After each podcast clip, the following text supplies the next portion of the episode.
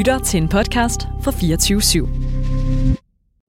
We're in the window uh, when a Russian invasion can start anytime. Победителей не будет. Russia now has 80% of the troops it would need to invade positioned along Ukraine.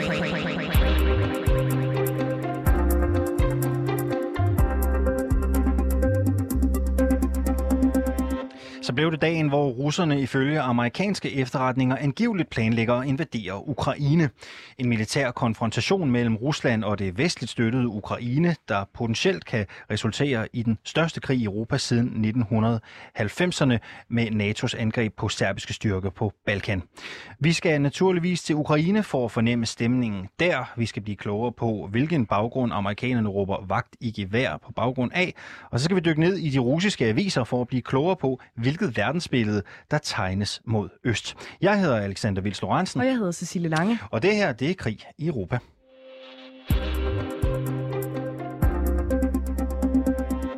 Vi skal øh, vanen tro have gang i vores øh, krigsbarometer, øh, Alexander, som det første øh, selvfølgelig for at øh, finde ud af, hvor tæt vi er på øh, krig i Europa. Og i dag der er det dig, Anders Puk Nielsen, militæranalytiker ved Forsvarsakademiet med speciale i Rusland, der skal sætte øh, pilen på barometeret. Velkommen til dig. Jo, tak. Øhm, vil du ikke, øh, som det første, Anders øh, Puk Nielsen, gå hen til tavlen simpelthen og placere øh, pilen på vores øh, krigsbarometer, som jo går fra 0 til øh, 10, kan jeg sige. Jo, jo tættere på 10, jo tættere på krig.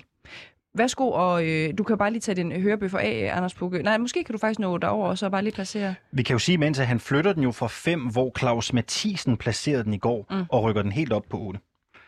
Ja. 8. Ja, altså, ja.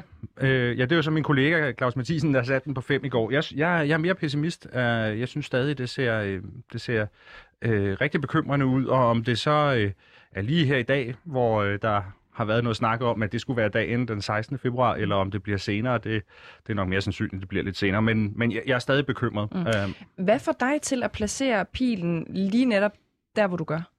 Jamen, øh, det gør det, at jeg dybest set ikke kan se, at russerne har opnået noget som helst, som ligesom må have været det, der var deres plan, de ville have ud af det.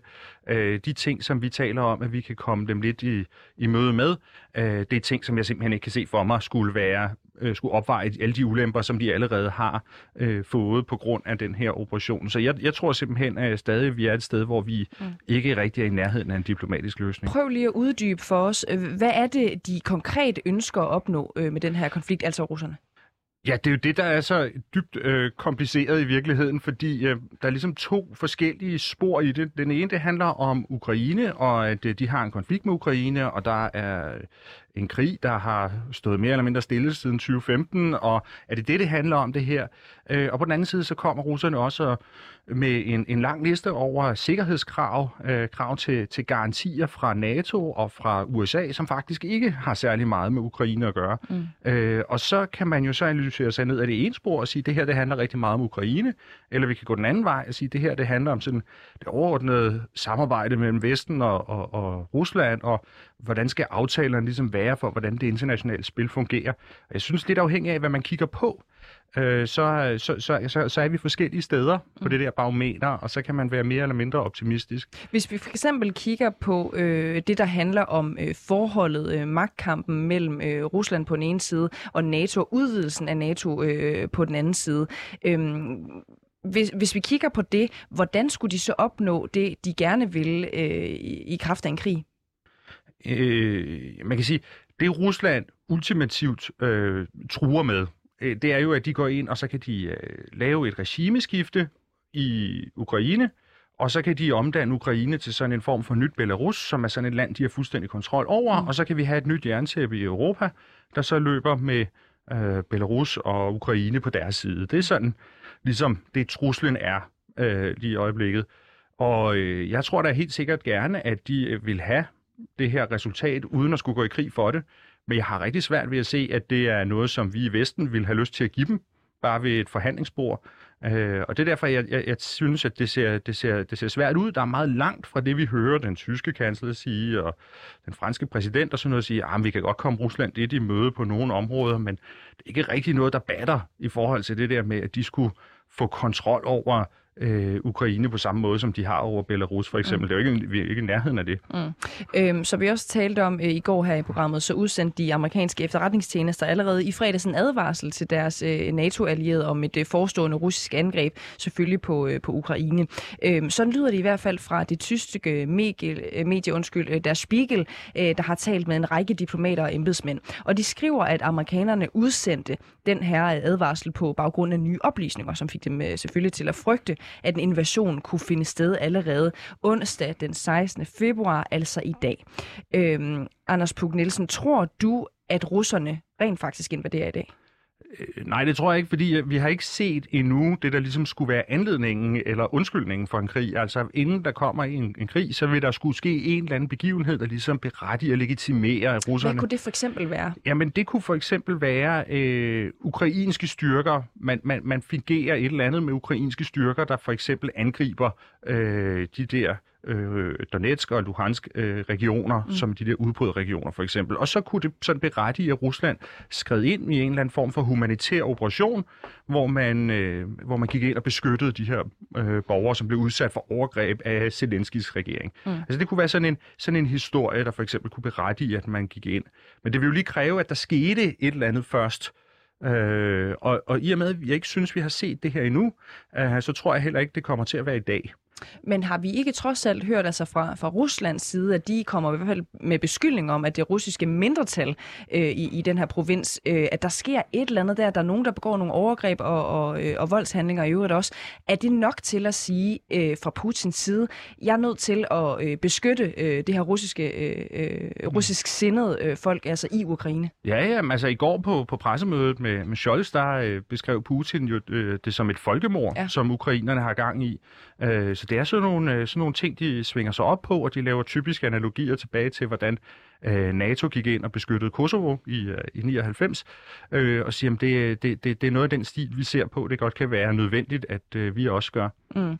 Det er jo noget med, at der også har været nogle cyberangreb. Vil du ikke lige prøve at forklare, hvordan det bidrager til den her øh, ja, hvad skal man sige, samtale om øh, en potentiel krig? Jo, men altså, i går var jo en forvirrende dag, kan man sige, fordi først så øh, kom russerne ud med en udmelding om, at nu begyndte de at trække nogle styrker tilbage, og så snakkede alle om, gud, er det så slut nu, og, og, og, og trækker de faktisk nogle styrker tilbage, og det vil jeg sige, det har vi så faktisk ikke rigtig set noget, der tyder på, at de gør i virkeligheden, men de, de sagde det i hvert fald. Øhm, og så, øh, så skete der så det, at øh, vi samme dag så den russiske Duma, godkende et, et lovforslag om at øh, simpelthen anerkende de her udbryderregioner i Ukraine som selvstændige stater, hvilket, hvis man gør det, ville være en, en fuldstændig sikker opskrift på krig. Mm. Øh, og, øh, og så om aftenen, så så vi nogle øh, meget, meget massive hackerangreb på øh, øh, IT-infrastruktur i Ukraine. Mm. Så, så egentlig starte dagen med sådan en lidt sådan positive øh, meldinger om, at måske kan der være en åbning her for noget diplomati og lidt deeskalation, og så bagefter nogle ting, som meget, meget tydeligt indikerer, at øh, truslen er stadig reel, og vi er, vi er lige på grænsen til krig. Mm. Så vi har flere sådan forskellige øh, indikationer på, at det her, det, det kunne lugte af noget krig. Det kan være, at det er optrappende på en eller anden måde, i dine øjne i hvert fald, Anders Puk øh, Nielsen. Altså, hvordan vil sådan en krig forløbe, og hvornår vil den øh, øh, ske, hvis man spørger dig? Øh... Ja, det, og, og det bliver jo enormt spekulativt, ikke? Pr- præcis både hvordan for det spil, det kommer an på, hvor stort de de går? Hvad, hvad, hvad, er det en, en lille lokal krig i Donbass-området, vi for eksempel taler om? Hvad tror du mest på selv? Altså er det en lille, øh, øh, lille krig i Donbass-området, eller bliver det en større ting? Altså for mig at se, så, så øh, med, med alt det russerne ligesom har kørt i stilling, øh, så er der i hvert fald kørt i stilling til en stor krig. Og man, man kan jo også sige nu alt det her med et barometer, og hvad tror jeg, og hvor ender vi henne? Det er jo, det er jo, det er jo interessant nok, men mm. et eller andet sted, så kan man sige, det er jo også noget med simpelthen at, at, at, at sige, hvad er der for nogle forskellige scenarier, og så anerkende, at alle de her scenarier, der er faktisk ting, der taler for, at det godt kunne gå hen og, og blive et udfaldsrum, og bare sådan noget som at sige, ligger vi 50-50 på en stor krig i Europa inden for den næste uge eller, øh, eller måned. Det er jo nogle helt vilde tal i forhold til, at vi plejer at ligge på sådan en, øh, en 0% risiko, ikke? Mm. Øh, og det har vi gjort i, øh, i, i 30 år. Så, så bare det at anerkende, at vi har et, et niveau af spændinger, som er så voldsomt. Men Øh, for, hvis, for, for at svare på dit spørgsmål, ikke, hvordan kan det spille sig ud? Jamen, altså, øh, de store scenarier vil jo være noget med, at først så skal der være en eller anden form for øh, begivenhed, der angiver det. Det kunne for eksempel være en eller anden form for fingeret terrorangreb mod de her, de her russiske øh, befolkningsgrupper mm. i, i Donbass-området. Øh, og så bagefter kunne man forestille sig en, en luftkampagne, som øh, skal tage det ukrainske forsvar øh, ud på en eller anden måde, altså reducere kampkraften i det ukrainske forsvar. Det kan måske løbe over et par dage. En luftkampagne, hvad, hvad vil det konkret betyde? Jamen det vil være sådan noget med uh, simpelthen at sende uh, kampfly uh, ind over angrebshelikopter, uh, uh, missiler, uh, simpelthen uh, artilleri på lang afstand, simpelthen nedkæmpe fjenden uh, på, på en måde, sådan så at de, de ikke kan svare igen. Mm. Ikke? Så det måske noget med at starte med at prøve at tage ukrainernes luftforsvar ud, og hvis man så på den måde kan få øh, luftherredømme, så kan man jo så flyve over, og så er det jo simpelthen bare at, at flyve rundt over hele Ukraine, hver gang man ser noget, der ligner et militærkøretøj, så ødelægger man det. Og så på den måde, så stille og roligt over nogle dage, eller, øh, eller uger måske, så, så kan man øh, reducere den ukrainske kampkraft, og så på et tidspunkt siger man, nu kommer vi så med landstyrkerne. Det vil sådan være en måde at, mm. at, at gøre det på. Ikke? Og hvis vi så bare tager så... det skridtet øh, videre, lad os sige, det er første skridt på, øh, på den her øh, skala af, hvad der kommer til at ske, hvis der, hvis der udbryder krig. Hvad vil USA's øh, respons være på det? Øh, NATO? Øh, skal jamen altså det Vesten har sagt, at, øh, at vi vil gøre, det er, at vi vil støtte Ukraine så, så meget som muligt, men ikke med direkte øh, militær tilstedeværelse på jorden. Så vi kommer altså ikke til at sende øh, danske eller amerikanske kampfly ind til at slås mod de russiske. Det må ukrainerne selv tage sig af, men vi vil støtte dem med våben og sådan noget, har vi sagt. Ikke? Mm. på den måde prøve at understøtte deres, deres forsvar. Og hvis vi bare lige må, nu skal vi også tale en del om det øh, senere, men vi havde Joe Biden, øh, den amerikanske præsident, på, på talerstolen øh, i går, hvor han siger, han bruger et ord, øh, øh, Anders Puk, øh, decisively, at de vil svare decisively øh, mm. på de her. H- hvad ligger du i det? Jamen, øh, i det ligger jeg i det, at hvis vi, hvis vi ender i den her situation, så er vi et sted, hvor at, øh, vi, vi kigger på, at der er et nyt jerntæppe, der bliver trukket ned igennem Europa, og så er der jo selvfølgelig et eller andet med, at så skal vi ligesom sørge for, at det bliver trukket ned så langt østpå som muligt, så vi skal i hvert fald ikke, den her konflikt skal ikke brede sig til de baltiske lande. Mm. Den skal ikke begynde at blande sig, at brede sig til Bulgarien og Rumænien eller Polen eller noget som helst. Så det er jo noget med nogle massive øh, troppeoverførsler, øh, massive øh, massivt øget beredskab på NATO's østlige flanke og sådan nogle ting. Og så samtidig jo de her sanktioner, han har talt om, og, og, og massiv støtte til det ukrainske øh, øh, øh, forsvar. Mm. Tusind tak skal du have, øh, Anders Puk Nielsen, for første omgang her. Du er militæranalytiker ved Forsvarsakademiet med speciale i Rusland. Og du har altså placeret øh, et otte-tal på krigsbarometeret øh, her til morgen. Det bliver jo spændende at se på en eller anden måde, øh, hvad der kommer til at ske her i de kommende øh, timer de kommende dage. Mm. Vi er jo så heldige, at du er med øh, hele øh, timen her, du er med os hele øh, udsendelsen igennem, så vi ligesom trækker på din øh, ekspertise her i løbet af morgenen.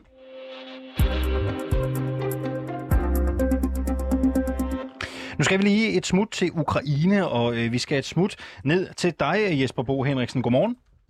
Ja, godmorgen. Du har som sagt boet i Kiev i fire et halvt år, hvor du arbejder med udvikling af øh, hoteller. Vi bliver nødt til lige at få en kort update øh, fra dig, for vi har jo set, at den ukrainske præsident har skrevet følgende på øh, Facebook.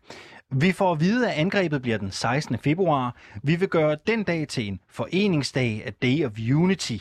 Dekretet er allerede underskrevet. I eftermiddag hænger vi nationalflag op, tager blågule bånd på og viser verden vores enhed. Dagen for en potentiel russisk invasion er altså gået hen og blevet en national festdag. Måske som en slags modsvar på øh, krigstrummerne, i hvert fald hvis man skal tro den ukrainske præsident. Øh, nu er vi jo selvfølgelig lidt nysgerrige på, hvordan den her fejring konkret udfolder sig i gaderne i Kiev. Er der fest i gaderne her øh, til morgen? Øh, nej, øh, folk har travlt med at tage på arbejde. Øh, metroen var, var fyldt her til morgen. Øh, øh, I går Øh, talte jeg med, med de medarbejdere, som jeg har kontorfællesskab med, som alle er ukrainer, og øh, de var, alle var ikke lige klar over, at der var øh, lavet en ny øh, nationaldag. Øh, og jeg måtte spørge ind til, hvad, hvad, det, hvad der egentlig skulle ske, og det var der ikke rigtig nogen, der vidste. Øh, øh, i, I går prædikede, prædikede jeg sådan lidt til, til de medarbejdere, der, der, der sidder tæt på mig, og øh, hvor, hvordan deres følelse var omkring en mulig invasion, og det, den er på jeres krigsbarometer nok sådan cirka mellem 0 og, og 1. Øh, så følelsen af, at der, der, der snart sker noget, det, den, den er ikke særlig stærk i Kiev. Øh, folk er, har travlt med at leve deres liv. Kan du prøve at beskrive, Øh. hvordan øh, man mærker, at stemningen på et krigsbarometer i Ukraine ligger mellem 0 og 1? Jamen altså, det er jo... Det er jo fordi, jeg simpelthen har spurgt ind til dem. Jeg tror måske, vi har mistet forbindelsen til mm. Ukraine. Skal vi prøve at ringe ham op igen? Jo, lad os lige prøve Øh, lad os lige... Oh, øh, Ja. Undskyld, øh, Jesper Bo Henriksen, du er tilbage. Ja. Der var simpelthen lige et lille udfald, så jeg prøver bare at stille dig spørgsmålet igen. Hvordan ja. Mærker man helt konkret i Ukraine, at øh, det nationale krigsbarometer det ligger på et sted mellem 0 og 1? Øh, Kan, kan, kan du høre mig? Tydeligt. Godt. Øh, jamen altså, jeg øh, tog lidt tid i går og gik rundt på, på det kontor, hvor jeg er, hvor der sidder faktisk en hel del mennesker, altså alle sammen ukrainer, øh, forholdsvis unge mennesker. Øhm, og, og der er ikke rigtig nogen, der tror på, at der kommer russiske tropper til Kiev i hvert fald. Øh, hvis der sker en invasion, hvis der sker nogle krigshandlinger, jamen så bliver det nok øh, i, i Donbass-området. Men, men mere end det er der ikke ret mange, der kan forestille sig. Øh, jeg ved ikke, om det er et tegn på naivitet, eller fordi de medarbejdere, jeg snakkede med, øh, alle sammen er meget koncentreret omkring deres job. Men, men der, var, der var ingen øh, nervøsitet overhovedet. Øh, den her Unity Day, jamen det er meget fint. Øh, der bliver sat flag op over det hele. Det er alle, meget, alle sammen meget glade for, fordi de er, de er stolte af at være ukrainere. Men øh, Øh, jeg er mere nervøs som, som udlænding, som dansker, end, end de fleste ukrainere er. I hvert fald i, i, Ukra- i Kiev. Det, det, det er den følelse, jeg har. Ja, da vi talte med dig i går, der virkede du jo relativt rolig. Øh, når du sådan ser øh, indad og mærker efter i dag, er der så mere nervøsitet hos dig i dag her på øh, den øh, potentielle invasionsdag? Det er der faktisk ikke. Øhm, jeg synes ikke, der er nogen indikationer om, at der er noget forestående fra russisk side. Øh, diplomatiet er stadigvæk i gang. Øh, der, er ikke, der er ikke en undskyldning for at starte en invasion på nuværende tidspunkt. Øh, så jeg er fortsat øh, rolig, ja. Øh, vi bliver simpelthen nødt til at have dig ind nu, øh, Anders Puk. Øh, vi hører jo her øh, direkte fra Kiev, Ukraine, at der ikke er øh, de store bekymringer. Hverdagen, den går, øh, den går videre, som den plejer. Ændrer det noget ved din analyse og dit otte-tal på krigsbarometeret, det vi hører fra Kiev her til morgen? Nej, ikke så meget, men jeg vil jo sige, at mit otte-tal er jo ikke baseret på, at det er et, øh, et otte-tal i forhold til, at der skulle komme en, en krig i dag. Uh, mm. det, er, det er mere i forhold til, at jeg ikke kan se den her øh, konflikt øh, lande uden en krig. Øh, og så, så efterlader jeg så jo øh, to til, til en diplomatisk løsning, fordi der er jo selvfølgelig altid et, et håb om en diplomatisk løsning. Jeg synes bare, at øh, der er enormt langt fra det, som er vestens udmeldinger, og det, man hører fra russisk side om, at de har forventninger til sådan en diplomatisk løsning. Hvad tænker du om, at man til synligheden i Kiev, Ukraine går og passer hverdagen, som øh, den altid har været, og nu har man øh, Unity Day, det meddeler den ukrainske præsident i hvert fald. Hvad, hvad, hvad tænker du om det? Jamen et eller andet sted synes jeg jo, det er, det er rigtig godt, fordi hvordan skulle man ellers gribe det an i virkeligheden? Altså man er, jo, øh, man er jo nødt til at forholde sig til det pres, som man er under, når man, øh, når man lever under sådan noget på en, på en måde, hvor at, øh, at det også hænger sammen, og, og, og man har jo ikke nogen indflydelse på det dybest set jo. Så det der med at sige, jeg passer mit arbejde, jeg, øh, og, og, og så, så, så må der ske det, der sker, det synes jeg faktisk er en ret fornuftig måde. Altså. Hvorfor melder den ukrainske præsident ud, at øh, i dag den 16. februar er en foreningsdag? Hvorfor gør han det?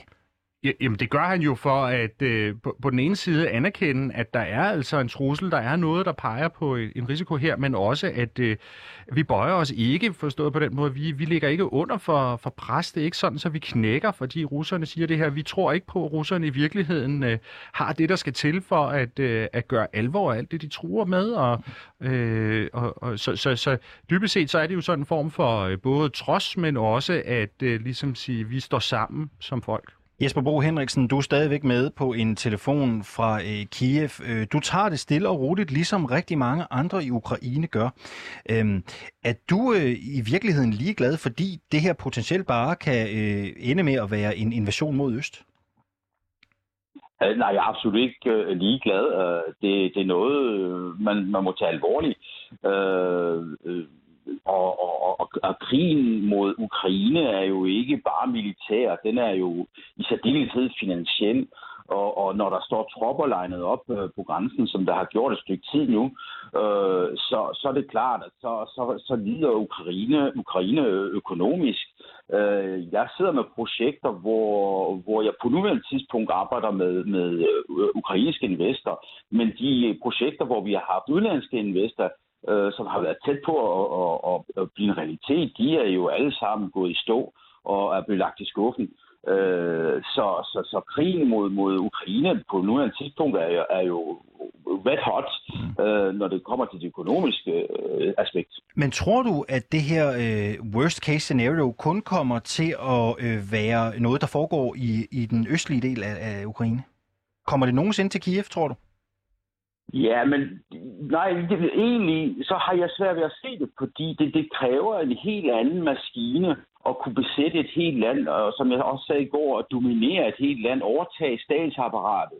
Øh, ukrainerne vil ikke være villige øh, medspillere til en, en, en, en, en russisk okkupation.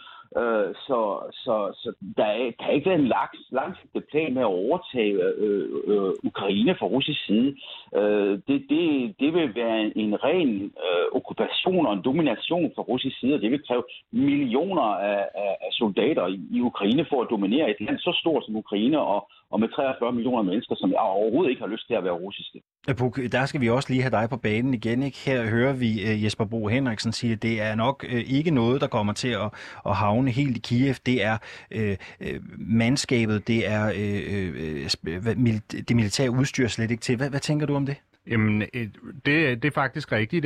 Jeg tror egentlig godt, at russerne kunne komme ret hurtigt til Kiev, men det der med at vinde freden efterfølgende, det tror jeg vil være enormt svært, og man kan sige, det er jo også det, det ukrainske forsvar lægger rigtig meget øh, vægt på, mm. at det her, det, det kan godt være, at vi bliver løbet over enden, men så har vi så mange øh, folk, der kan finde ud af at bruge våben, og vi har så mange våben fordelt ud over hele samfundet, I vil ikke kunne styre det her efterfølgende. Mm. Og, og jeg vil sige, det er også en debat, man faktisk følger i de russiske, eller kan, kan følge de russiske forsvarsmedier, at øh, Øh, øh, russiske militærfolk, der advarer om, at nu skal vi ikke tro, at det her med at tage Ukraine, det vil blive så let, og der er alt for mange politologer, der går og gør sig kloge i, hvor hurtigt vi kan gøre det her på et par dage, men de militære realiteter er, at det er bare en enorm stor mundfuld, som vil være svært for vores forsvar. Her til sidst, øh, inden vi slipper dig, Jesper Bo Henriksen. I går der nævnte du, at du ikke tror, at russerne vil invadere i den her uge på grund af vejrudsigten. For der er noget med, at de russiske kampvogne ikke er så vilde med tøvær og mudder. Bare ganske kort, er temperaturen kommet over frysepunktet? Ja, ja, det er den, og det er jo øh, en lille god nyhed, og den, den, den, den stiger for tiden. Vejrudsigten siger i hvert fald, at vi kommer op på en, en 7-8 grader øh, løbet af de næste dage. Tak fordi du var med, Jesper Bo øh, Henriksen. Tak for det. Øh, jeg er nødt til bare lige trykketeste den der hos dig, Anders Pukke Nielsen. Har det noget på sig? Altså det der med øh, kampvogne, de helst øh, ikke øh, vil køre rundt i, i mudder og, og, og sharp og så videre? Ja, øh, det er rigtigt nok. Men jeg vil også sige, at hvis øh, Putin har besluttet sig for at gå i krig, så er det ikke sådan, så at han venter til næste vinter, hvis det er, at det herfra og indtil det bliver forår, er, er, er lunt i vejret.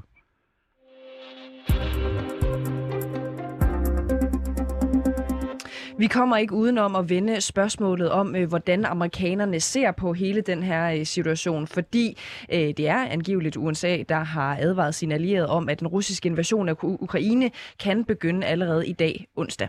Amerikanerne har også evakueret folk fra Ukraine og siger generelt, at der er stor sandsynlighed for angreber, der kan komme når som helst. Præsident Joe Biden gik på talerstolen i går for at opdatere de amerikanske borgere om, hvor USA står. Så lad os lige prøve at høre, hvad han sagde. Today, I'd like to provide an update on the crisis involving Russia and Ukraine. From the beginning of this crisis, I have been absolutely clear and consistent. The United States is prepared no matter what happens. We are ready with diplomacy and our allies and partners to improve stability and security in Europe as a whole. And we are ready to respond decisively to Russian attack on Ukraine. Which is still very much a possibility. Ja, så amerikanerne er altså klar med diplomati, men Biden siger også, at de er klar til at gå ind decisively. Og krig er altså stadig en klar mulighed, lyder det. Men spørger vi den russiske regering, så er der absolut intet om snakken. Til gengæld er det amerikanerne, der pisker en stemning op og er hysteriske og alarmistiske. Spørgsmålet er så, hvem der har ret. Pisker præsident Biden en stemning op, eller er hans retorik på plads? Det spørgsmål, det øh, vil vi jo rigtig gerne have lytternes bud på. Giv din mening til kende ved at sende en sms til os. Det kan du som altid gøre på 92 45. Øh, hvad står der? 99, 99 45. Det er godt, ja. vi kan hjælpe Ja, det er godt. ikke? 92 45 99 45. Du kan også skrive til os på Facebook. Mm. Vi er jo live lige nu. Anne Alling, du er 24-7's korrespondent i USA. Godmorgen til dig. Godmorgen. Øhm, russerne, Anna Alling, de kalder det her for øh, amerikansk hysteri. Blandt andet har Udenrigsministeriets talskvinde øh, kvinde skrevet, at det hvide husets hysteri er mere afslørende end nogensinde før. Hvad siger amerikanerne til det? Jamen det fejrer amerikanerne hen. Øh, de holder fast i, at det et angreb kan komme når som helst. Både fra hvad vi hørte Biden sige i går, men altså også hvad vi har i det hele taget hørt fra det hvide hus, fra Pentagon også. Og så bliver de ved med at understrege, at, denne, at bolden altså er fuldstændig på russernes banehalvdel. At det her, det er en konflikt, som, som russerne i høj grad bestemmer, øh, hvor skal gå hen. Øh, Biden sagde i går, at hvis der bliver krig, så er det fordi, det er en russerne starter. Det er dem, der vil komme til at starte ødelæggelserne. Det er dem, der ligesom, øh, det er deres bevægelser, deres beslutninger, som USA handler ud fra. Og ligegyldigt hvad de gør, jamen, så siger Biden så, at USA er 100% klar til øh, at, at reagere, hvad end øh, deres Ruslands beslutning gør, men altså også, at de er klar på en diplomatisk løsning, hvis det er noget, Rusland er åben overfor. Når russerne bruger de her forskellige begreber, altså hysteri og, og hvad de ellers øh, siger, hvad er det din fornemmelse, at amerikanerne går og, og tænker om det? Giver de Rusland ret, eller giver de amerikanerne ret? Om, om hvem giver hvem ret? Undskyld. Jamen, jeg tænker bare på, hvad siger den gængse amerikaner, altså når Rusland går ind og, og siger, at Bidens øh, svar på, på hele det her emne, det er hysteri og det er alarmistisk. Øhm, hvad siger den gængse øh, amerikaner til, til den slags? Altså det lidt spøjse, tror jeg, er, at amerikanerne faktisk ikke siger så meget. Altså det her fylder selvfølgelig meget i medierne, det følger i, i sådan en almindelig kabel-tv, men det er ikke på samme måde noget, som amerikanerne sådan taler vildt og voldsomt over hen over spisebordene, diskuterer ude i, i offentligheden. Altså alle de amerikanere, som jeg taler med, har meget svært ved at forstå, hvad det egentlig er, det her handler om. I lang tid, mens denne her konflikt ligesom har, har optrappet sig, så er der mange amerikanere, som måske ikke har, har haft så stor opmærksomhed på det. Der er rigeligt andet at se til øh, hjemme i, i USA. Så på den måde er det ikke noget, der fylder så meget. De har meget svært ved at, at forstå både, hvad konflikten helt handler om, men også præcis, hvad USA's rolle er, og hvad den burde være. Øh, og alle de amerikanere, jeg taler med, jamen, de er helt enige om dog, at de ikke vil have øh, amerikanske tropper i en, øh, en aktiv krig. Øh, de går i den grad efter en diplomatisk løsning, og det er selvfølgelig også øh, en af de helt store grunde til, at vi hører Biden igen og igen understrege, at den diplomatiske løsning helt sikkert er det, som øh, USA foretrækker. Mm. Det er jo en lidt speciel situation, øh, det der med, at vi har øh, en opfattelse af situationen øh, i USA, som er en ting, og, og russerne, som er øh, en helt anden. Altså, kan der være en fordel øh, for amerikanerne at holde på ideen om øh, det her nærtstående øh, russiske invasion, altså holde den i live? Det er helt sikkert vigtigt for Biden at blive ved med at, at stå stærkt over for Putin, trække klare linjer over for, for Rusland, og altså ikke tage paraderne ned for tidligt.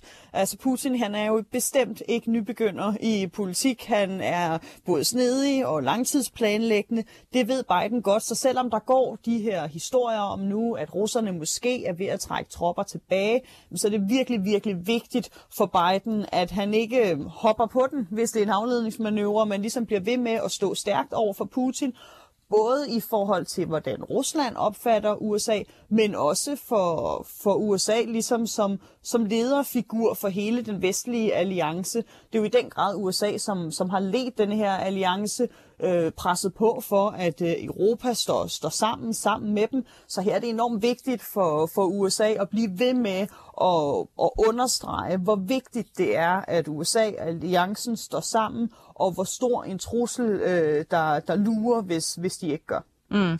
Overdriver USA bevidst øh, den her trussel? Jeg synes, det er meget, meget, meget svært at vurdere. Der er ikke, altså, de, de underdriver den i hvert fald ikke. Øh, det her, det fylder, selvom det måske ikke fylder så meget øh, omkring amerikanske spisebord, så, så fylder det meget i amerikanske medier. Og det gør det jo, fordi at der virkelig bliver presset hårdt på øh, fra, øh, fra det hvide hus' side. Øh, det er en alvorlig situation, men vil jeg så også sige, jeg hører også fra amerikanere, som måske bryder sig noget mindre om Biden, snakke om, om de, de måske synes, det her handler om, at Biden er vældig sulten efter en, en international politisk sejr, især mm. efter hvad der skete i Afghanistan, hvor han jo virkelig mistede noget credibility på, på den internationale scene. Så der er der nogen, der mener, at, at det her det kan være Bidens forsøg på ligesom at, at vinde indflydelse, vinde stormagtsstatus tilbage på den internationale scene. Er der også nogen, der taler om, hvorvidt det kan være amerikanerne selv, som har øh, Øh, lækket øh, til pressen, altså at D-Day, som vi kalder det her øh, på øh, programmet, at det ligesom skulle være i dag. Øh, fordi det er jo noget, som man baserer på jamen, både nogle efterretninger, man skal have fået blandt andet fra, fra, fra, CIA, fra CIA, det er Der Spiegel, øh, det, det tyske medie, som øh, blandt andet skriver om det her. Er der nogen, der taler om, hvorvidt øh, USA selv kan have lækket det her? Der har i hvert fald været stor forvirring om, hvorfor at mandag øh, morgen, jamen der var der mange amerikanske overskrifter, der, der netop snakkede om, om den 16. februar som, som de dag, og det lød sådan meget skåret ud i pap, som om, at det var det, der var tilfældet. Og så få timer efter, jamen der gik Pentagons øh, talsmand på, på talerstolen og sagde, at man slet ikke kunne, kunne sætte en dato. Øhm, så, så jeg tror da helt sikkert, at der er mange, der har rynket noget på panden, men igen vil jeg sige, er det altså også de færreste amerikanere, som, som sidder og følger så nøje med i udviklingen, øhm, og, og ligesom får alle de små detaljer med. Nu vendte vi det lige her i studiet kort, Anne Alling. Øh, Biden øh, var ude at sige, at, at i går, hvis, hvis Rusland angriber Ukraine, så svarer USA decisively igen. Hvad betyder det? Ja, altså det betyder jo, at, at, at, at Biden mener, at de har en, har en plan klar. Øh, en plan ligegyldigt, hvad russerne, øh, russerne bestemmer sig for at gøre, og at det er en, en, en hårdt slående plan. Det er i hvert fald det, Biden har været ude at sige igen og igen, at øh, sanktioner, som jo umiddelbart er hans primære våben, at de vil, øh, at de vil slå til med, med større sanktioner end nogensinde før. Sanktioner, som vil ramme Rusland langt hårdere, end de for eksempel gjorde i, i 2014, da USA indførte sanktioner mod Rusland. Så, så det, som Biden understreger med det her decisively, jamen, det er, at de er klar med reaktioner, og det vil blive nogen, som, som Rusland kommer til at føle. Øh, en stor del af kritikken tilbage i 2014, da Rusland øh, invaderede Krimhaløen, det var, at, at, at USA havde de her øh, sanktioner klar, men det jo ikke rigtig stoppet russerne. Mm. Og der har været en kritik af, at, at, ligesom, at selvom de havde redskaberne klar, at de så ligesom ikke var, var, var robuste, hårdt slående nok. Så, så her er det vigtigt for Biden at være inde og understrege, at, øh, at de har en reaktion klar, og det er en reaktion, som russerne i den grad vil komme til at føle. Er det også noget med, at amerikanerne jo længe har forberedt sig på, at en invasion af Ukraine kan blive til virkelighed? Prøv lige at, for, forklare for os, Anne Alling, hvad har de, øh, hvad har de, øh, hvordan har de gjort det? Jamen, det er kommet frem her de seneste dage, at øh, det hvide hus har haft stablet sådan et taskforce på benene allerede tilbage i november. Tiger Team kalder de det meget dramatisk. Øh, en, et team, et taskforce af, af uvildige eksperter, som har udtænkt en række scenarier for, hvad Rusland kan gøre, og, og derudfra, derudfra ligesom planlagt USA's reaktioner på en række forskellige øh, scenarier, både i forhold til øh, Øh, russiske militære bevægelser, men også hvis Rusland vil, vil udføre for eksempel cyberangreb på blandt andet øh, Ukraine. Så de har altså lavet sådan en, øh, en stor brainstorm om, hvad der kunne ske, og hvad de i så fald øh, vil gøre, både i forhold til, til sanktionerne, som jo er dem, vi har hørt mest om, men også i forhold til for eksempel en humanitær indsats for at hjælpe de ukrainske borgere, også hvad man øh, militær støtte til nabolandene, og også i forhold til for eksempel, hvad man vil gøre ved, med ambassaden, øh, den amerikanske ambassade i Kiev. Erling, jeg holder lige to sekunder på dig, og så spiller jeg lige bolden øh, videre øh, til Anders Puk Nielsen, vi har i, i studiet øh, her. Øh, Anders Puk Nielsen, kan du gøre os lidt klogere på det her Tiger-team? Det kan man jo ikke øh, lade være med andet, end at blive meget interesseret i, hvad de rent faktisk er for en taskforce. Øh, jeg må indrømme, at øh, jeg ved ikke specifikt, hvad Tiger Team er, men det der med, at man har nedsat nogen til ligesom at, at prøve at, at spille de andre, og prøve at se, hvordan, øh, hvordan kan det her, hvad, hvilke forskellige scenarier er der? Hvordan kan det spille sig ud på forskellige vis, og hvad kan vi gøre, hvis der sker sådan og sådan? Det er altså meget normalt. Amerikanerne har en lang tradition for det, der hedder wargaming, mm. hvor man simpelthen prøver at køre sådan nogle scenarier igennem og, og spiller den ud og siger, hvis vi gør sådan, hvad sker der så? Øh, så og det, det, det, vil give, det, det vil være meget oplagt, at de har det på Hvad Rusland. konkret er det, man går og forbereder sig på? Anne Alling nævner øh, sanktioner, det er jo sådan det, vi øh, mest taler om, når vi, når vi taler storpolitiske øh, Mm. konflikter osv. Hvad har de konkret i værktøjskassen? Øh, jamen det jeg vil sige, det jeg vil starte med at sige, det er, at Biden har været enormt klar om, over, at han, han, han kommer ikke til at indsætte amerikanske soldater. Altså hele tanken om amerikanske og russiske soldater, der skyder på hinanden, den er simpelthen for vild, mm. fordi det, de arsenaler af atomvåben, der potentielt kan komme i spil, øh, det, det, det, det, det er overhovedet ikke en option.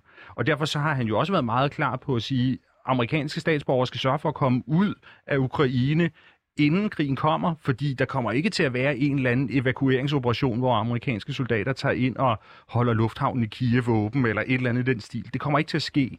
Mm. Øhm, og derfor så er det jo de her andre former for øh, sanktioner, for eksempel, at man kan ramme Rusland økonomisk, øh, og det er jo noget med også at gøre andre ting, som russerne siger, de ikke kan lide. For eksempel så er russerne jo generelt modstandere af amerikanske soldater i, øh, i Europa.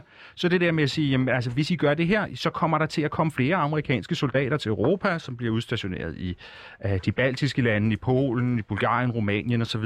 Altså, så det er sådan nogle ting, man kan gøre. Øh, vise, I kommer til samlet set at stå dårligere sikkerhedsmæssigt efter det her end, øh, end før, og, øh, og så kommer I altså øh, øh til at skulle håndtere nogle økonomiske sanktioner, der gør, at på den lange bane, så kommer Rusland altså til at stå rigtig dårligt. Mm. Anne Alling, jeg åbner lige for øh, din forbindelse en gang til.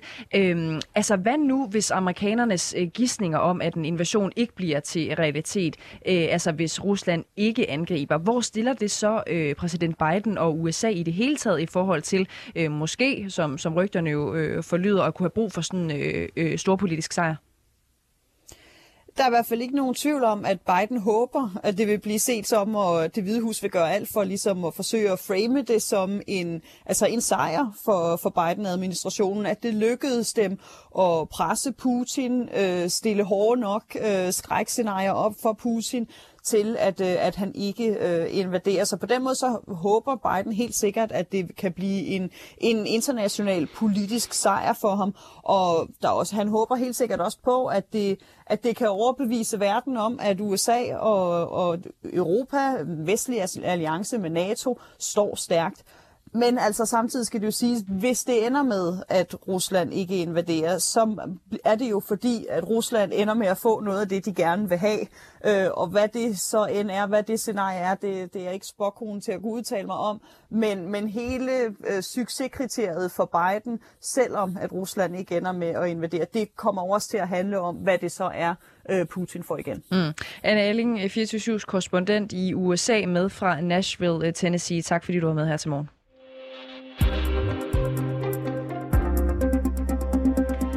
Vi har fået slået fast, at russerne synes, at USA og resten af Vesten er lidt alarmistiske og hysteriske lige nu. Men hvad tænker de ellers om den aktuelle situation? Her på Krig i Europa, der ser vi hver dag nærmere på, hvad der fylder forsiderne på de russiske medier, for at blive klogere på, hvordan konflikten egentlig bliver dækket i Rusland. Til at hjælpe os med det har vi dig, Thomas Køler. Godmorgen. Ja, godmorgen. Du er russisk kyndig. Kant med i russisk og statskundskab er du, så er du tidligere direktør for Akademisk Rejsebureau, og så er du mangeårig øh, Rusland kender. Ja. Hvad er de største overskrifter i de russiske medier lige nu? Ja, altså det er, øh, eller det var øh, tidligere i morges øh, ishockeykampen, den startede jo her for mm. to timer siden, og øh, øh, det var helt klart en helt øh, store historie med øh, en masse stof, stof om det danske hold og, øh, og Ruslands hold. Øh, men øh, Bortset fra det, øh, så øh, er det jo klart, at øh, der er også en dækning af Ukraine-konflikten fortsat. Og hvad står der? Ja, altså... Øh, Der er jo ikke noget om, at, øh, eller det har ikke fået særlig meget opmærksomhed, at, øh, at Rusland skulle indlede et, et angreb i dag. Det har man ikke, øh, det har man ikke øh, taget sådan særlig alvorligt. Men jeg vil godt lige prøve at, at forklare, hvad det er for nogle øh, hovedmedier, der er i, mm. øh, i Rusland. Øh, det er jeg blevet bedt om, kan man sige. At der, der er øh, to øh, store øh, tv-kanaler, og de kan sammenlignes lidt med DR1 og, øh, og TV2.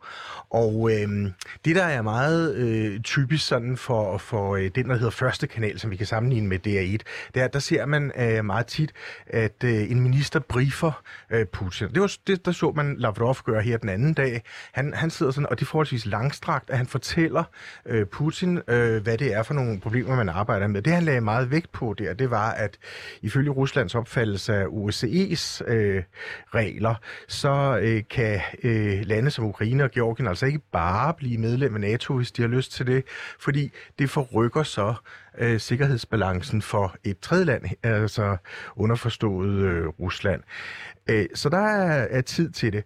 Øh, så kan man sige, øh, nyhederne på NTV, Øhm, der, der, der er virkelig tempo. Det må ikke være kedeligt. Det er det allervigtigste, at øh, det ikke er kedeligt. Så, så øh, der kører også noget dramatisk musik, mens øh, hovedoverskrifterne bliver, bliver læst op. Og så har man jo så en række talkshows også. Og nogle af de klip, vi nogle gange ser, øh, kom frem, og som jeres redaktionssekretær øh, bad mig kigge på, de, øh, de siger ligesom, øh, altså de, de kan godt virke så lidt tossede. Det er fordi, de er taget ud af sådan et talkshow, som minder om Clemens debatten bare i 20, hvor man altså råber og skriger i munden på hinanden og fremfører argumenter, som øh, måske er taget fra russisk middelalderhistorie eller noget andet, sådan aparte. Øh, hvis jeg giver dig min computer, Ja. Øhm, kan vi så prøve at gå ind på øh, Moscow Times for eksempel og se, hvad der rører sig der lige nu? Det kan vi sagtens. Det er jo på engelsk, så det, vi kan Nå, også så, gå ind på, på noget mere spændende. Lad os gå ind på noget af det mest spændende, du kan forestille dig. Prøv lige, jeg har faktisk lagt øh, et link øh, ind, bare lige for at hjælpe dig på vej, øh, det, Thomas Det, som er der her. Ja, det blå link der. Vil du lige prøve at klikke øh, på det, og så prøve at læse op gerne, altså på russisk, ved du er meget russisk det, det, det, det, blå, det blå link her, ja. Ja, lige præcis. Det Fordi, kan jeg ikke umiddelbart klikke på, kan jeg se. Øh, der er et eller andet med den der. Øh... Ved du jeg har den åben her, så kan I simpelthen få min computer. To sekunder, kan jeg lytte. Skål. Øh, ja. Vil du ikke lige prøve at læse jo, op på jo, russisk jo, først, og så jo. prøve altså, lige jo, at forklare? Det, altså, der står Biden, det er jo så præsident mm. Biden, Нападение России на Ukraine, все еще возможно. Det, det betyder, et angreb, altså et, et russisk angreb på Ukraine, er stadig en mulighed. Okay. Ja. Og hvordan fortsætter artiklen så? Ja, altså så står så, at øh, det er stadig er muligt, at det Rusland vil angribe, og øh, USA og øh, detaljeret vil så øh, reagere beslutsomt øh, på det. Det er en, en, en, øh, en gengivelse af hans tale, forholdsvis øh, sådan bare en gengivelse. Mm. Og hvad er, øh, hvad er Moscow Times for et medie? Ja, Moscow Times er jo øh, et, et gammelt medie for så vidt. Altså, den eksisterede også i sovjettiden, øh, som, som altså avisen for, for udlændinge i... Øh, i, i Moskva og Rusland. Vi, vi kender lignende øh, aviser. Hvor uafhængig er sådan en avis som Moscow Times? Kan, kan Om den, noget den, den, er, den er jo øh, den er, den er ret uafhængig. Okay. Øh, og øh, nu kan man sige, det er jo så også kun en avis. Altså der, der er en, en række aviser i, i, øh, i Rusland, som, øh, som, som er øh, uafhængige. Der hvor vi ser øh, den store statsafhængighed, det er på de to store tv-kanaler, som mm. jeg var inde på her tidligere. Ja. Øh, fordi der har man en personalmæssig styring, som startede allerede for en 15-20 år siden. Øh, det vil sige, det er ikke sådan, at der sidder en eller anden sensor og siger, at det og det skal siges i programmet. Men øh, dem, der arbejder på redaktionen, de ved, at hvis man øh, går over stregen, hvis man som tv-vært lige pludselig øh, siger et eller andet, som man ikke skulle have sagt, eller vinkler en historie på en måde, som ikke er passende, så får man en fyreseddel. Okay, det er simpelthen øh, proceduren. Ja, og, og, og det har ikke været så anvendt de senere år, fordi det blev grundlagt for nogle år siden, hvor man, hvor man smed en række folk ud, og så blev det ligesom klart, jamen der er nogle ting, som vi ikke siger på tv, og så er nogle ting, vi siger. Vi har jo ikke kunnet undgå at lægge mærke til, at Putin nu siger, at der foregår folkedrab i Donbass i det østlige ja. Ukraine. Det er, altså, at, at et russisk mindretal i det østlige Ukraine bliver slået ihjel, det er jo ret øh, vildt i sig selv. Hvordan er den historie blevet dækket i de russiske medier? Jamen, jeg synes ikke, det har fyldt så meget. Altså, det var jo en, det var en udtalelse, som øh, øh Putin kom med over for den tyske kansler i går, Og øh, det øh, står nævnt her og der, men, men, men det er ikke blevet blæst op til... At, jeg har ikke set nogen overskrifter på det. Ja, fordi sådan, hvor meget spalteplads får det egentlig, altså hvis du sådan skal, skal det, vurdere det, det? Jamen det, det er ikke noget sag. Altså det, det står bare sådan øh, i mindre notitser. Okay. Øh, Men er det ikke bemærkelsesværdigt? Altså, jeg vil jo tænke, at det var en kæmpe historie, hvis der blev begået folkedrab. Hvorfor fylder det ikke noget? Jamen, det er jo fordi, øh, folk ved godt, det er bare noget, han siger. Altså, øh, og altså, det, det tror det, altså, det, det, altså, det er mm. interessant. Anders Puk Nielsen? Jamen, et eller andet sted, så tror jeg også, det, det er en ukontroversiel øh, udtalelse. Jeg vil sige, den var faktisk på Kanal 1 i, i, i, i øh, Rusland i går også, ikke? Men altså, der var jo historier ude i sidste uge om, at de havde fundet massegrave, øh, så hvor man fandt fem, simpelthen øh, 5.000, tror jeg det var, øh, nedgravede, øh, dræbte øh, øh, mennesker her fra Donbass. Øh, og øh, altså, så, så det der med at, at tale om folkedrab øh, i, i Donbass, og at Ukraine laver den slags ting, det er, det er et eller andet sted en, en mainstream øh, russisk Helt, fortolkning. helt, helt enig. Altså, det er også, det er også noget, som, som øh, på en eller anden måde har ligget i luften i overvis. Og man kan også godt bruge øh, udtrykket folkedrab i en russisk debat i en lidt mere overført forstand, end, øh, end, end vi øh, måske sådan lige udenbart opfatter. Jeg, jeg, jeg så ikke øh, desværre øh, lige den udsendelse, du var inde på der. Så det har været en overskrift.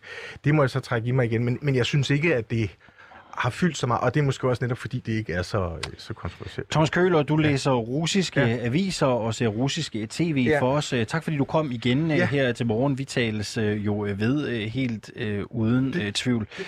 Og så har vi øh, altså et øh, hurtigt øh, udskift i studiet her. Øh, Cecilie Thomas Køhler kommer ud, og øh, Charlotte Flint Petersen fra Udenrigspolitisk Selskab er på vej ind. Mm. Øh, vi opfordrer jo bare lige til øh, endnu en gang... Øh, og skrive ind til os, hvis man har øh, øh, spørgsmål eller noget, man mener, vi bør fokusere på her i øh, programmet Krig i Europa. Man kan sende en sms ind til øh, 92 45 99 45. Man har også rig mulighed for at bare hoppe ind på vores øh, Facebook 24-7, hvor vi er live alle dage fra 8 til 9 her i Krig i Europa. Skriv en øh, kommentar, så skal vi nok øh, prøve at se, om vi kan gøre jer klogere.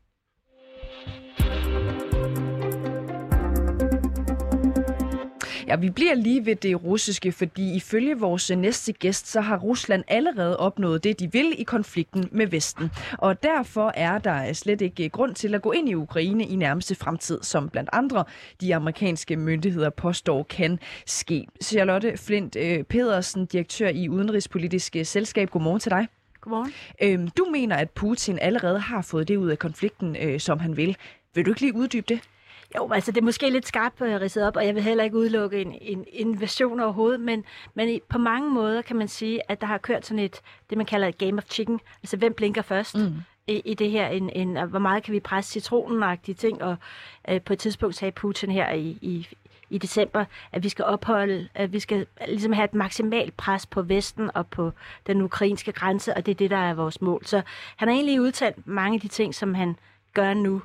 Øh, men der er nogle ting, som jeg synes er, er vigtigt at forstå. Det er, at vi har et præsidentvalg i 1924, eller i 2024, og det præsidentvalg, det bliver anderledes end de andre ved, at der ligesom træder en ny situation i, altså i stand. Det er her, hvor han går hen og bliver livs, livstidspræsident. Og hvad skal han have hjemme inden da? Jamen, han skal have sikret, at Rusland er en supermagt, altså i, også i befolkningsanseelse. Og det handler blandt andet om at øge, skal man sige, altså det her pres, at vi har, øh, han har samtale med Biden, Xi, Stolz, Macron, altså alle vil snakke med Putin om ikke, for ikke at gå i krig, og, og vi er blevet opmærksom på, at de har nogle særlige bekymringer, som de gerne vil have, vi adresserer i Europa. Så hvad er det, du mener, at Putin allerede har op, øh, opnået?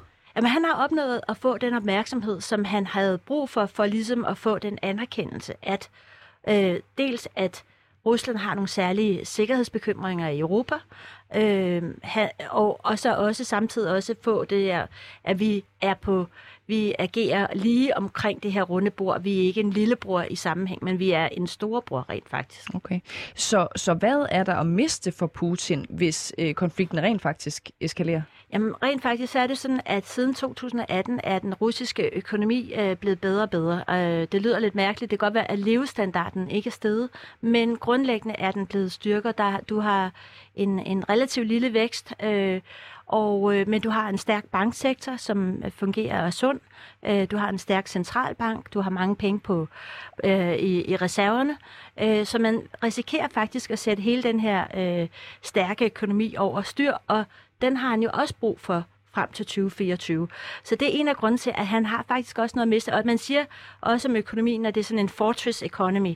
Så det er også en økonomi, som kan klare mange angreb. Så det er sådan, altså det er den ene side af det. Men jeg mener samtidig, at det er en økonomi, som også kan tilbyde en vækst i samfundet, og som kan gøre øh, det er helt tydeligt, at Putin er den rigtige præsident i 2024. Øh, hvor, hvor stor en gevinst ville det være for Putin, hvis han kommer ud på den anden side af spændingerne, uden at gå i krig? Jamen, det vil være en, en ret stor det vil, For det første vil det være sådan, øh, altså, det er jo det, vi hele tiden har sagt, agtigt noget, ikke? Mm. Øh, vi har hele tiden sagt, at vi ikke vil gå i krig, at vi bare øver os. Øh, vi får vist vores fantastiske kapacitet militært, altså hvor meget vi kan. Øh, og samtidig, jamen, så taler vi på et helt andet niveau med Putin i dag, mm. om øh, også mellemdistanceraketter og alt muligt. Altså, han har simpelthen fået en helt anden plads. Så, så helt kort, altså, kan man opsummere det her til at sige, at det eneste Putin egentlig ville, det var at være en stor mand? Øh, ja, altså i hvert fald at øh, komme tilbage på verdensscenen på, på, på mm. samme måde som øh, Sovjetunionen. Mm øh, har været det. Lad os lige spille den videre til dig, øh, Anders Puk. Øh, er det så simpelt, skulle jeg lige til at sige, vil Putin bare være en stor mand, eller har han mere øh, på spil? Altså, øh, Putin er uden tvivl en forfængelig fyr, men øh, øh, simpelthen en, et, lave det, det stunt øh, med simpelthen at køre Europa på kanten af en storkrig, øh, det, det, øh, det køber jeg simpelthen ikke, at han gør bare for at øh, få lidt opmærksomhed og, og respekt. Øh, jeg tror, øh, øh dybest set så er der Øh, vi, vi er nødt til at erkende, at hvis vi skal komme ham i møde og løse det her diplomatisk, så er det altså nogle meget større ting, end at vi skal vise ham noget respekt ved at holde nogle topmøder, og nogle øh, øh, fotoseancer, øh, og, og det der med bare at sige, ja, men øh, nu formaliserer vi lidt, at Ukraine måske heller ikke bliver medlem af NATO, det kommer altså heller ikke til at gøre det, fordi for mig at se, som vi står lige nu, hvis det her det slutter med en eller anden lidt mild diplomatisk landing her, så har Rusland tabt på nærmest alle de parametre, som de selv siger er vigtige. Ukraine er blevet mere vestvendt, vi støtter dem mere, end vi nogensinde har gjort, øh, med våben, med økonomisk. De er mere bundet til Vesten. Øh, amerikanerne, de flyver soldater ind i Europa på, øh, øh, og, og øger der.